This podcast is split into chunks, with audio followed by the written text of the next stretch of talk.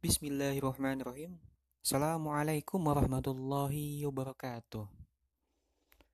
Oke teman-teman, kembali lagi sama gue Muhammad Gilang Ramadan di podcast suaramilenial.fm, sebuah platform bagi anak milenial dalam berbagi kisah edukatif dan tentunya sebagai wadah untuk menuangkan isu terkini terkait pemuda, politik, dan juga ekonomi.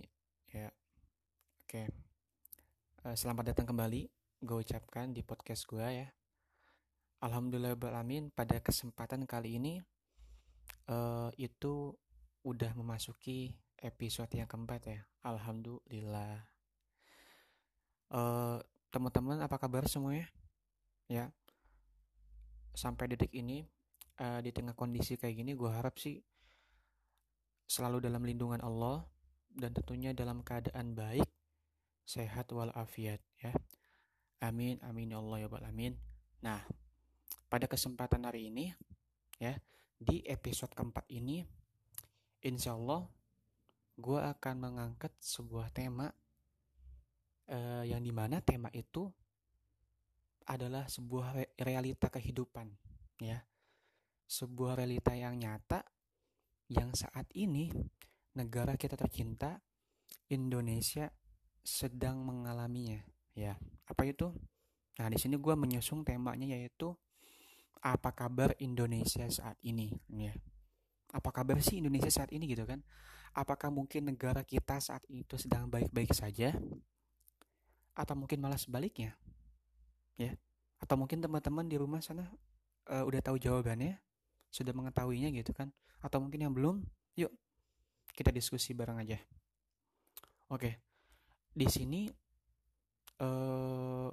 kabar ya, asik. Kabar negara Indonesia ini ada 5 ya. Ya. Ada 5. Ya mungkin kalau misalkan teman-teman tahu bersama apa sih kabar Indonesia saat ini, mungkin secara garis besar gue harus menyatakan bahwasanya Indonesia ya, negara kita saat ini tidak baik-baik saja. Loh, kenapa emang? Atas dasar apa sih ngomong kayak gitu gitu kan? Kok gak baik-baik aja? Bukannya baik-baik aja selama ini? Oh, gak salah. Nah, makanya dalam kali ini, kesempatan kali ini gue akan menjabarkan bagaimana sih perkembangan kabar keadaan Indonesia pada saat ini gitu kan. Nah, langsung aja. Yang pertama,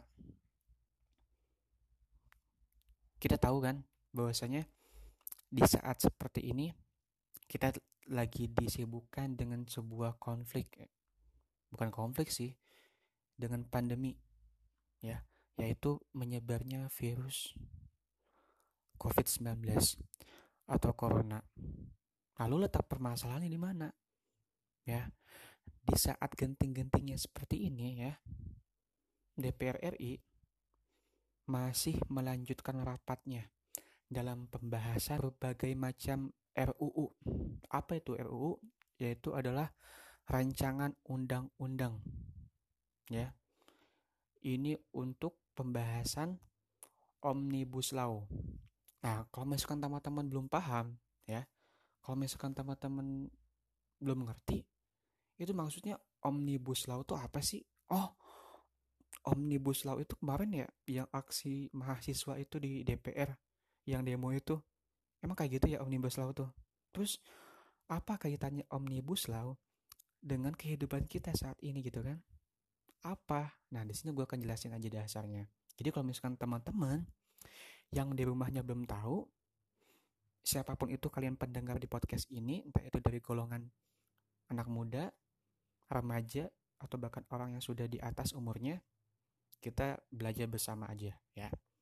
Jadi Omnibus Law itu adalah sebuah aturan baru yang sengaja dibikin untuk menggantikan aturan-aturan yang sebelumnya ya. Jadi misalkan gini loh. Jadi misalkan dalam artian ketika tahun 2008 misalkan muncullah sebuah undang-undang dasar terkait kebijakan tentang pemerintah, misalkan ya contohnya, atau enggak terkait tentang buruh. Nah, diadakan Omnibus Law ini, kali ini pembahasannya itu adalah ingin merancang sebuah undang-undang yang baru atau peraturan-peraturan yang baru ya emang sebelumnya tuh bisa sudah ada, akan diganti, yang sudah ada atau akan dihapuskan, atau malah bikin undang-undang yang baru ya, kebijakan yang baru untuk pemerintah ini ke depannya kayak gimana gitu. Nah, kali ini Omnibus Law itu akan membahas tentang undang-undang Cipta Kerja ya. Cipta Kerja. Nah, lalu dalam poin Omnibus Law ini tuh apa aja sih isinya? Ada 5 ya. Makanya kalau misalkan antum lebih jeli dalam melihat sebuah kasus, mungkin gak cuma di Jakarta kali ya, tapi di beberapa daerah, pertama aksi buruh ya, aksi mahasiswa dan yang lain sebagainya, itu mereka mengeluarkan sikap seperti itu sampai mereka turun di jalan gitu, karena mereka menyadari bahwasanya ketika Omnibus Law ini disahkan oleh DPR ya, maka mereka menyadari bahwasanya wah, ini kita nggak bakalan bisa sejahtera, wah hidup kita bakalan berubah nih gitu kan, itu bahasa sehari-harinya gitu kan. Emang yang dibahas oleh DPR tentang Omnibus Law itu apa aja sih isinya? Nah, ada 5 ya. Yang pertama ya, makanya kemarin mungkin mereka nggak menerima dan besar-besaran aksi, yaitu upah minimum kota atau kabupaten terancam hilang. Jadi gini maksudnya. Nih, gue ambil contoh. Misalkan di kota A itu Perpu tahun sebelumnya ya, tahun sekarang, ketika Omnibus Law ini belum disahkan, maka kota itu ya, maksudnya di setiap kota di seluruh Indonesia itu pasti yang namanya memiliki sebuah standarisasi minimum ya. Ya, kalau misalkan disingkatnya UMK ya, upah minimum kota ya, kota atau juga mungkin bisa kabupaten. Nah, beberapa kota tuh contohnya kayak misalkan kota Tegal ya kalau nggak salah ya, itu UMK-nya tahun kemarin kalau nggak salah nyampe 4 juta. Jadi bahasanya pemerintah itu nggak boleh memberi upah di bawah minimum yang sudah ditentukan oleh peraturan. Ini kita dalam bentuk jabat pemerintah ya, bukan sektor BUMD atau yang lainnya gitu kan. Nah, itu nggak boleh. Karena apa? Sudah ada regulasi kebijakan yang tercantum dalam undang-undang. Maka kalau misalkan ada oknum menerima gaji di bawah minimum, maka itu yang pemberi gajinya atau pihak yang berkaitan itu akan kena masalah dan melanggar undang-undang yang sudah berlaku. Ya, ada minimum. Jadi sejahtera dong, ya. Enak kan gitu bahasanya. Nah, pada kesempatan Omnibus Law ini itu terancam hilang. Bayangin. Maka dari itu mungkin kita wajar banyak sekali melihat aksi-aksi yang turun di jalan terkait masalah tidak menerima hal ini gitu, tidak menerima keputusan ini ya.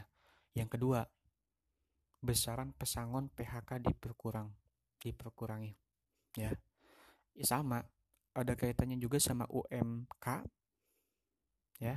Jadi masing-masing standarisasi pesangon itu kan sudah ditentukan jumlahnya, tidak seenak-enak wewenang Pemda atau mungkin BUMN, BUMD yang terkait mengeluarkan pesangon seenak mereka. Tapi sudah tercantum, sudah ada regulasinya di Perpu juga, di undang-undang yang terkait gitu kan. Nah, kalau misalkan berkurang, apakah itu sebuah bencana? Iya, bencana bagi mereka ya, bukan sebuah rasa syukur. Tuh, yang kedua. Yang ketiga, penghapusan cuti dengan izin yang berat bagi perempuan. Contohnya di sini apa? Jadi kalau misalkan peraturan kemarin itu kan ada kebijakan khusus keringanan bagi perempuan yang dimana itu emang boleh mereka izin cuti, ambil cuti itu untuk apa? Ketika misalkan melahirkan, ya. Ketika misalkan yang dimana emang itu sifatnya urgensi. Nah, cuti. Nah, ketika Omnibus Law ini ada, malah poin ketiga ini muncul, dihapuskan untuk poin itu, ya. Untuk bagi perempuan, kebijakan khusus bagi perempuan yang sifatnya urgensi ditiadakan. Maka dari itu mungkin kita bisa meninjau ketika Omnibus Law ini mampu disahkan, sekarang belum disahkan. Ketika disahkan, bahkan kemarin aja kita melihat sebuah aksi itu di dalamnya nggak hanya kaum pria, tapi banyak dari kaum wanita. Karena apa? Untuk menuntut keadilan dari hak wanita mereka. Ya, kita nggak tahu kalau misalkan bagaimana dampak ke depannya. Kita nggak tahu bagaimana nanti jadinya kalau misalkan emang benar-benar Omnibus Law ini disahkan. Nggak bakalan tahu mungkin beberapa aksi yang turun di jalan, ya, yang tersebar di seluruh daerah-daerah di Indonesia, bahkan mungkin pusatnya di DPR. Kita nggak tahu nanti berapa banyak lagi, gitu. Nah, poin selanjutnya yaitu poin ke 4, ya. Nah, ada namanya nasib outsourcing semakin tak jelas. Jadi maksudnya gini loh. Jadi nasib outsourcing tidak jelas itu dalam artian misalkan ketika ada orang yang itu keluar dari sebuah pekerjaannya, ya. Misalkan dia kerja di BUMN atau BUMD deh, ya. Lalu dia resign. Nah, maka si orang yang resign itu sejatinya masih memiliki sebuah bahasanya apa ya? Privilege lah. Masih memiliki sebuah hak, ya. Hak yang bagaimana emang itu harus dipenuhi oleh tempatnya bekerja dulu. Dalam artian haknya itu apa aja?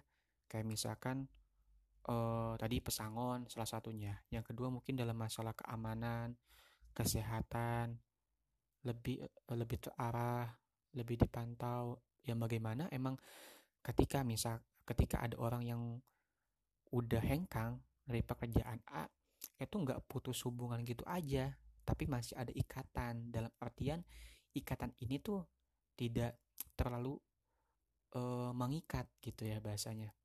Tapi tetap masih dipantau, masih dibantu, masih diayomi gitu.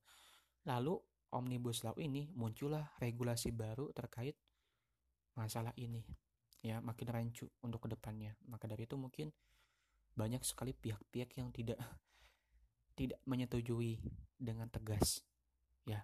Lalu poin yang kelima, ya, ini yang lebih kejam, yang lebih tidak masuk akal, yaitu apa?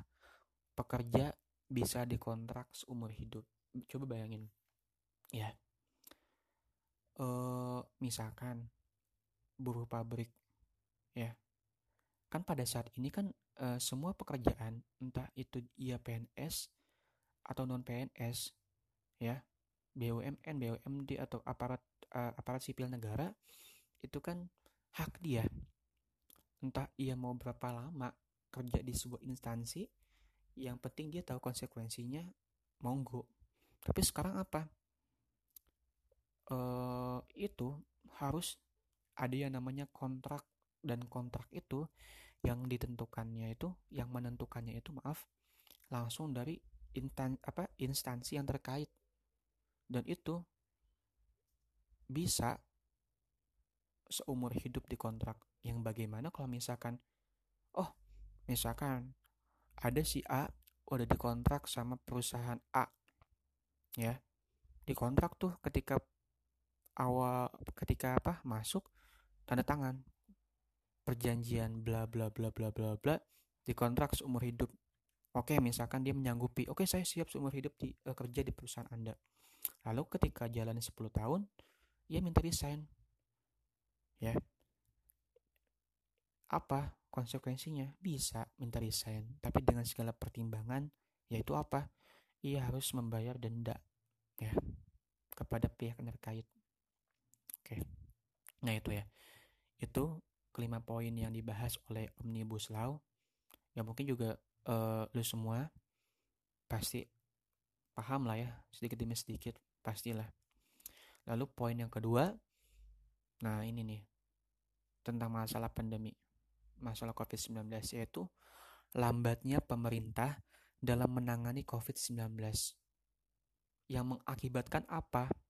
Yaitu kalau misalkan kita lihat data statistik ya, di Indonesia tingkat kematian tertinggi ya, se-Asia sebesar 8,9% di atas rata-rata dunia.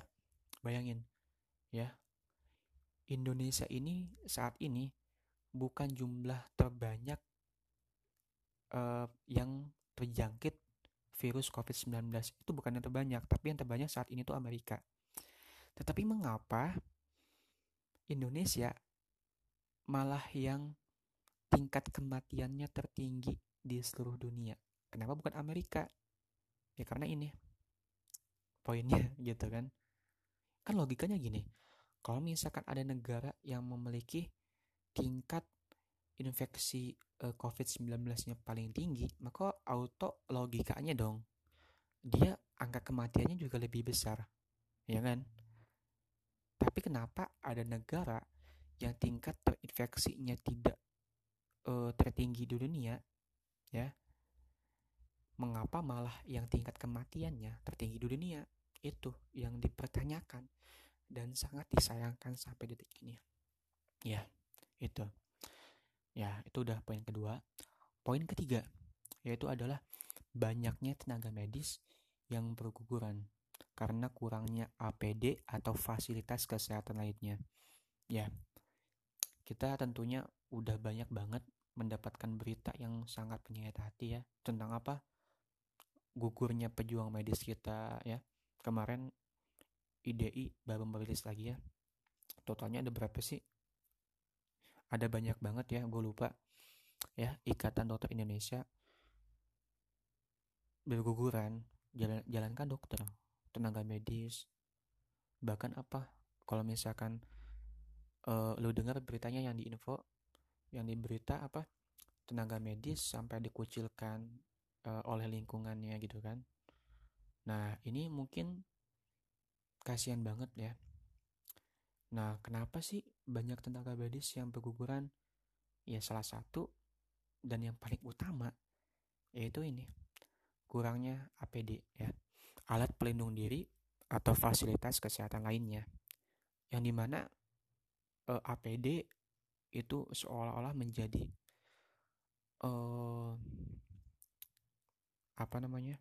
amunisi perang. Ya lu bayangin, kalau misalkan ada orang yang mau pergi berperang di medan perang tanpa bawa amunisi perang, entah itu persenjataan, entah itu alat seragam besi, tameng, senjata, tapi dia terjun di medan perang. Dan dia posisinya itu ada barisan di paling depan. Bayangin, auto apa? Auto kalah. Itulah diibaratkan keadaan tenaga medis seperti saat ini ya. Kita sebutkan tenaga medis sebagai pahlawan tanpa jasa. Pahlawan yang emang ditempatkan itu di depan, paling depan. Maka kalau misalkan dia tidak menyiapkan, dia tidak memiliki amunisi perang ya, apakah mungkin bisa selamat? Apakah mungkin bisa baik-baik saja? Tidak bisa kan? Itulah dia Indonesia saat ini. Lalu poin keempat ya, ada kacaunya koordinasi antara pemerintah pusat dengan pemerintah daerah. Ya. Ini terkait apa? Yaitu terkait tentang masalah pandemi ini.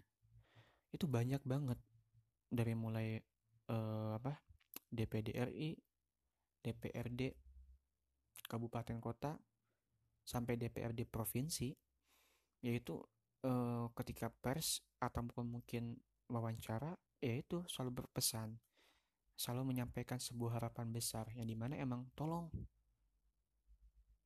pemerintah pusat jaga koordinasinya dengan pemerintah daerah atau Pemda, ya.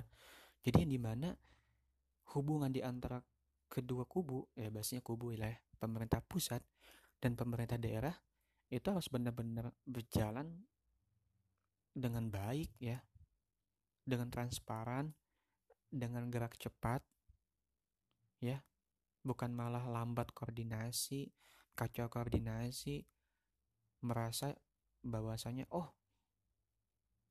ini nih pemerintah pusat nih sewenang-wenang. Oh Pemda nih udahlah. Pemda mikirin dirinya aja. Udahlah.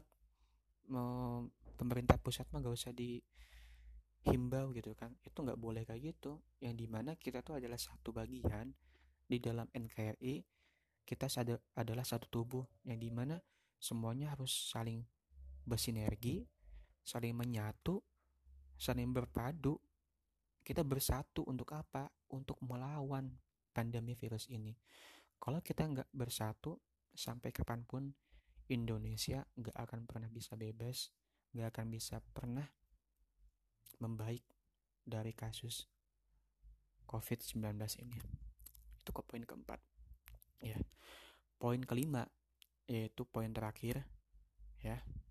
Waktu itu sempat dibahas, lagi viral juga, yaitu ini dikemukakan oleh Mbak Najwa Shihab, ya, Mbak Nana, yang waktu itu pernah berdebat dengan siapa?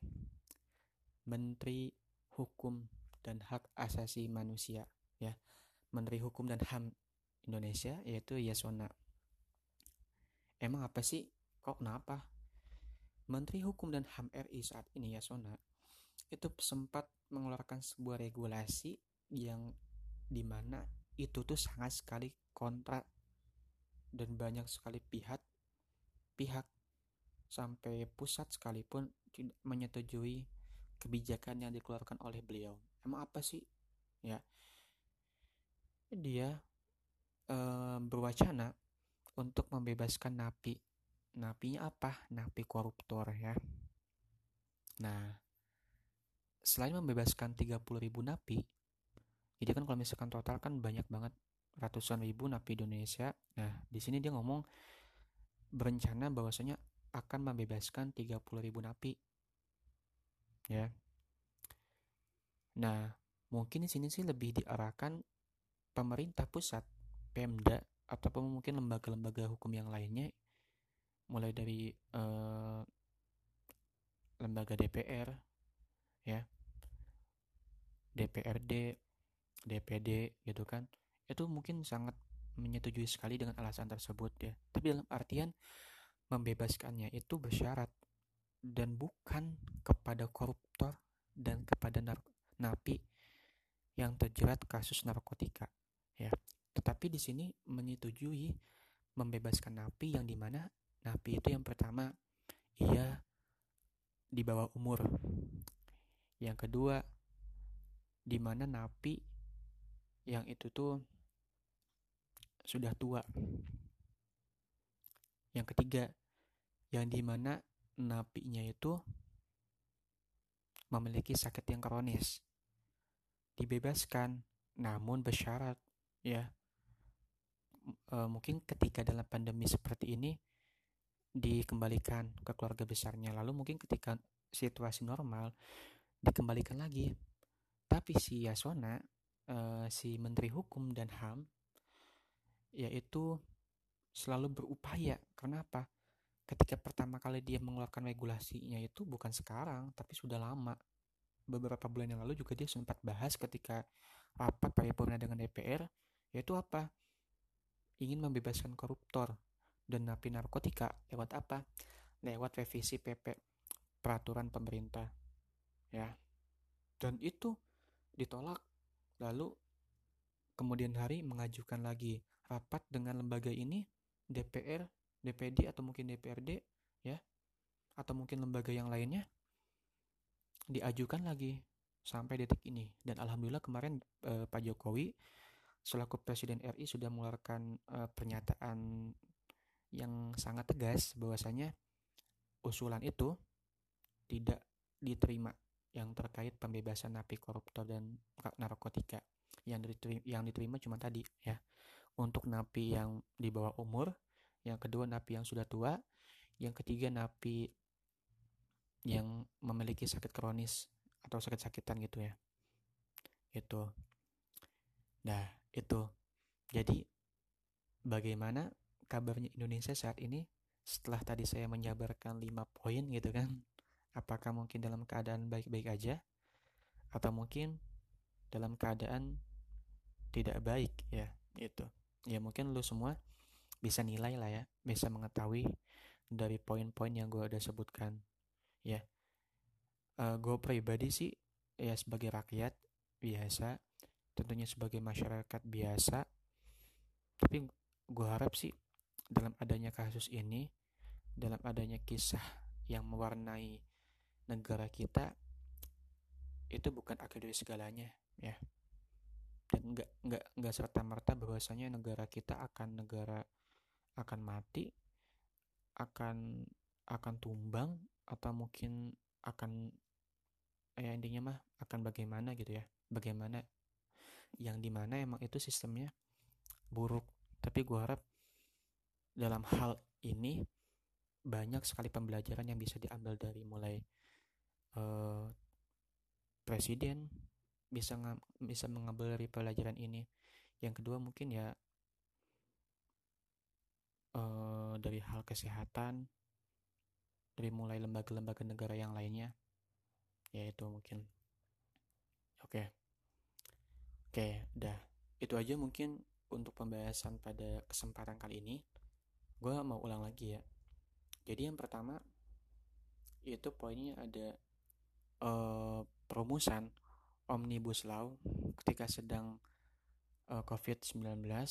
Yang kedua, lambatnya pemerintah dalam menangani COVID-19. Yang ketiga, banyaknya tenaga medis yang berguguran karena kurangnya APD dan fasilitas kesehatan lainnya.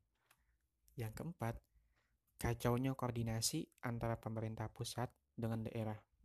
Yang kelima, wacana untuk membebaskan napi koruptor dan narkotika. Oke, itu aja mungkin yang gue bahas pada kesempatan episode keempat kali ini yang bertema apa kabar Indonesia saat ini, ya. Mungkin itu aja yang gue sampaikan pada kesempatan kali ini. Semoga kita semua, lo semua bisa mengambil hikmah pembelajaran yang ada di tema kali ini, ya. Nggak kerasa banget, ya, waktu berjalan begitu cepat, ya. Tibalah kita di hunjung narasi ini. Nah, gue ucapkan pribadi makasih banyak yang udah mendengarkan podcast kali ini. Dan gue minta maaf sebesar-besarnya jika pada kesempatan kali ini mungkin gue masih banyak kesalahan dalam penyebutan data, kekeliruan, ataupun mungkin kesalahan hal yang lain yang gue emang pribadi gak menyadari hal itu.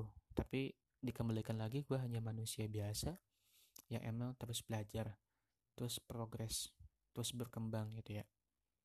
Gitu. Oke. Gue harap dengan adanya podcast ini mampu membuka mata kita, mampu menyadarkan kita selaku pemuda untuk bisa mempersiapkan diri untuk menyambut masa depan. Karena apa? Masa depan kitalah yang memimpin negara ini. Maka dari itu kita harus bisa mempersiapkannya mulai saat ini, bukan mulai nanti atau yang akan datang, tapi saat ini. Karena kalau bukan kita, siapa lagi gitu, ya. Oke. Nah, gue M. Gilang Ramadan di podcast suaramilenial.fm pamit undur diri. Terima kasih dan maaf. Stay tune di podcast suaramilenial.fm. Assalamualaikum warahmatullahi wabarakatuh.